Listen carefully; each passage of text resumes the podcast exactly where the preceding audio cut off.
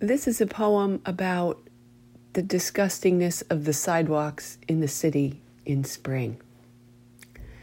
It's called A Bath, a Barber, and a Sidewalk Hygienist.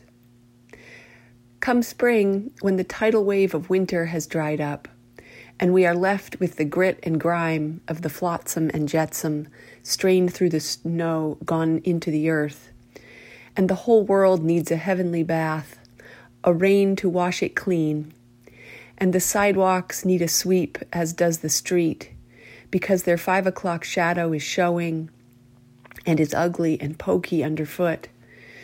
But after a trip to the baths and the barber, we need a day with the sidewalk dentist to replace all the loose brick teeth that have gotten knocked out by bout after bout with the plow.